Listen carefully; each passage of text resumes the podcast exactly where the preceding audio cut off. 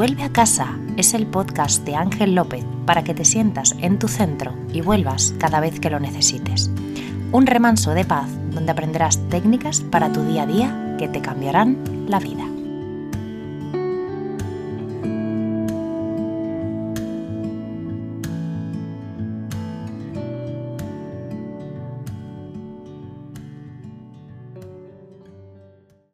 Bienvenido, bienvenida a este capítulo número 23 que va a dar seguimiento al tema de la gestión del miedo. ¿Cómo sería vivir sin miedo? En el capítulo anterior hablaba del miedo a ser tú mismo, tú misma, y de los cuatro pasos para darle la mano al miedo y actuar, actuar coherente con lo que queremos, con lo que buscamos. En este capítulo me gustaría hablar un poquito más sobre la respuesta típica que nuestro cuerpo, nuestra mente nos invita a tomar cuando aparece el miedo. Me gustaría también hablar cuando actúa de forma adaptativa y cuando no lo es, cuando no actúa acorde a las circunstancias. Pero ¿Para qué sirve el miedo? El miedo sirve para protegernos de un peligro real que acecha contra nuestra vida. Sí, peligros reales y auténticos. Peligros que pues todos los días nos podemos enfrentar en nuestra vida. Por lo tanto, el miedo es algo necesario, al igual que el estrés, al igual que la ansiedad, al igual con un montón de emociones que pueden parecer negativas, que como pasa con muchos alumnos míos que vienen a aprender cómo gestionar el estrés y me dicen, Ángel, yo lo que quiero es que básicamente me quites el estrés. Pues no puedo quitártelo, no debo quitártelo. ¿Por qué? Porque el estrés, al igual que el resto de emociones, es y son necesarias pero solo cuando son adaptativas. Cuando no son adaptativas, cuando no cumplen con una función adaptada a la realidad de la persona que las está sintiendo, ahí necesitamos regularlas, necesitamos hacer una gestión de ellas para transformarlas, para dejar que nos impidan sentirnos bien y brillar. En este caso, cuando el miedo no nos, quiere proteger de cosas que no existen, que son el resultado de interpretaciones que hace nuestra mente por experiencias traumáticas del pasado o creencias sobre las cosas que nos han dicho, o incluso por los medios de comunicación, esos miedos que aparecen tras escuchar determinadas noticias que a veces incluso son falsas y que cambian elecciones debido al miedo. El miedo es una de las emociones que más fáciles nos hacen cambiar nuestra conducta. El miedo es una de las emociones que más se utilizan por agentes externos para cambiar nuestra conducta. El miedo nos puede llevar a crear guerras, el miedo puede incitar a que nos separemos de alguien que queremos. El miedo nos puede llevar a que no aceptemos un puesto nuevo de crecimiento en nuestro trabajo. El miedo puede detonar estallido emocional que nos aleje de personas que queremos. Fíjate que para el capítulo siguiente estoy preparando para hablar de los tres grandes miedos, pero hoy en este capítulo quiero explicarte qué se detona cuando aparece el miedo. Cuando aparece el miedo, eh, nuestro sistema nervioso simpático, que es el mismo que el del estrés, el del estrés negativo, el distrés, empieza a activar en nuestro en nuestro cuerpo una serie de, una serie de mecanismos para que nos preparemos para la respuesta de lucha, huida o bloqueo. Básicamente entran en juego tres grandes, entran varias hormonas, pero destacaría la adrenalina, la noradrenalina y el cortisol. están secretadas por las suprarrenales, encima de nuestros riñones, esas glándulas que tenemos ahí. Y eso transforma nuestra experiencia en el miedo, transforma nuestra capacidad de escucha, transforma nuestra capacidad de diálogo, transforma nuestra capacidad, por no decir anula, nuestra capacidad de comunicación, de empatía. Nos prepara para la lucha, que de una forma física nos prepararía para salir corriendo y pegarnos fuerte, duro con la persona que tenemos enfrente, pero que a nivel psicológico lo que nos transforma es en la única vía que vemos posible es cuando estamos llenos de adrenalina, noradrenalina y cortisol, es la discusión con esa persona. Peleo tal vez porque me da miedo tener una conversación importante con, con alguien que quiero. Peleo porque por detrás siento que voy a sufrir tras esa conversación. Peleo porque tengo miedo al otro. Peleo, peleo porque tengo miedo a que me abandone. Peleo porque lo que me da miedo me invita a la lucha. El miedo, el miedo a, a ti mismo, el miedo a los demás, el miedo a, a la vida, muchas veces nos hace que nos peguemos con eso, que nos da miedo.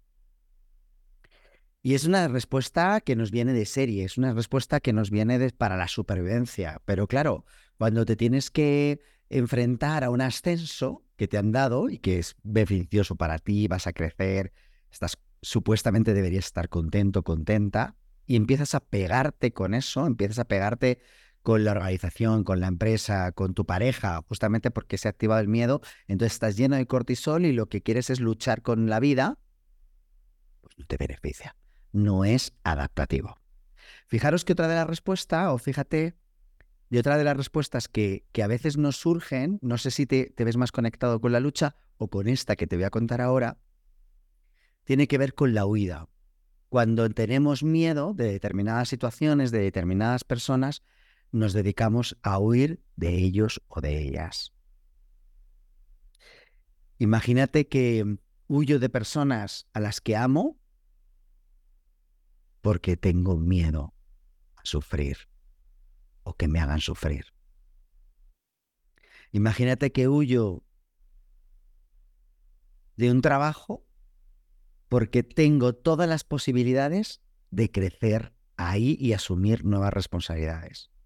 Imagínate que huyo de una posibilidad de dar toda una presentación en público para mucha gente, donde voy a crear esa marca personal, donde voy a poder brillar como me merezco por el trabajo realizado, y huyo, la anulo, la cancelo, porque tengo miedo a hacerlo mal, a que salga mal esa presentación. Y por último, la respuesta de bloqueo. Cuando se activa ante un miedo absolutamente irracional, pero que me impide tomar decisiones claves para mi vida. Como por ejemplo acceder a una nueva vivienda que me encanta, tengo las posibilidades además, y por miedo, un miedo a lo mejor irracional, que no está basado en datos, que, que, nada te lleva a poder pensar desde la racionalidad que no vas a poder asumir ese costo o esa inversión, pero tú te bloqueas por miedo. El miedo y sus respuestas de lucha, huida, bloqueo, en principio utilizados desde, la, desde el punto de vista de la supervivencia, podrían ser perfectos bueno, de hecho, gracias a eso estamos aquí, no nos lanzamos por un barranco. No, no, permitimos que nos atropellen en una zona complicada porque tenemos miedo y entonces vamos con mucho cuidado. Para eso sirve el miedo. Pero cuando se activa la lucha, huida o el bloqueo en una situación no adaptativa, nos hace más pequeños, nos bloquea, nos bloquea la vida. Me gustaría que te imagines que el miedo estuviese solo para esas situaciones reales de peligro y que te permitas disfrutar de relaciones, de trabajos, de proyectos, porque sabes que eres capaz de superar los retos que se presentan calmando al miedo. Necesitamos hablarle al miedo desde la racional, desde la parte más racional, desde ese córtex prefrontal que es nuestro gran administrador de la racionalidad, el que evalúa situaciones en función de datos históricos o futuros que pueda hacer de proyecciones, pero basados en la parte racional y no tanto de la parte emocional. Quiero que pienses en eso que te da miedo. Tal vez sea eso, el miedo a crecer, el miedo a tener una relación de pareja bonita, el miedo a, a poder vincularte emocionalmente con algo, con alguien, y no lo haces por miedo a sufrir. Quiero que te hagas consciente de ese miedo que al final te hace luchar, huir o, o quedarte bloqueado para que tomes tres respiraciones profundas, abdominales, que te llevan a la calma. Dos más.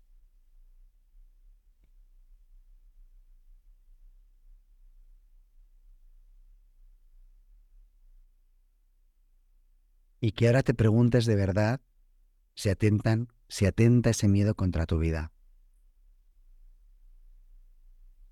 Si eso que te da miedo atenta contra tu vida o el miedo que aparece de es un miedo que aparece de forma desadaptativa, impidiéndote tener la vida feliz y plena que deseas. Simplemente en este capítulo quiero que te hagas consciente de ese miedo, de si es adaptativo o no es adaptativo. Si es un miedo, por ejemplo, que te impedía salir de casa en plena época de pandemia para no ponerte en riesgo, o si ya cuando todo había disminuido, si ya teníamos las vacunas, si sabíamos cómo funcionaba el virus y ya estaba todo abierto, no te permitía salir. O si, por ejemplo, por una herida que sufriste en el pasado, tal vez algo en una pareja, tuviste una pareja que no funcionó, con la que sufriste, tuviste... No hace falta que tuviste más, que tuvieses maltrato, a veces simplemente con que no saliese bien esa relación, ya a veces nos impide porque aparece el miedo a que cuando, conozcamos a alguien que nos gusta, que nos atrae, que sentimos que hay una conexión con esa persona, nos impide tomar el, el, dar el paso de iniciar una relación por miedo a que vuelva a fracasar. Simplemente que te quiero que te hagas consciente, que te conozcas y te hagas consciente de cuáles son tus miedos y qué tan adaptativos o desadaptativos son impidiéndote tener tu plenitud. Espero que te haya gustado este nuevo capítulo. Quiero que me des tus comentarios, por favor, en Spotify puedo leerte, no puedo contestarte, pero te prometo que leo todos los mensajes porque de ellos aprendo, me das ideas para seguir ahondando en determinados temas, como ha ocurrido con este del miedo. Ahora se vienen unos, unos capítulos más sobre estos temas. Vamos a hablar de, quiero hablar contigo del miedo al amor, quiero hablar del miedo a la enfermedad, quiero hablar del miedo a la muerte, quiero hablar del miedo a la escasez y quiero que me dejes eh, tus comentarios si has detectado tus miedos y si quieres que hable en alguno, de alguno en concreto durante estas semanas de estos capítulos. Nos vemos en el próximo amanecer. Si no se nubla, por ejemplo, hoy no he podido subir a ver mi amanecer porque estaba absolutamente nublado, pero sé que todo pasará y volverán los días de sol. Te mando un fuerte abrazo y nos vemos en el siguiente amanecer. Hasta pronto.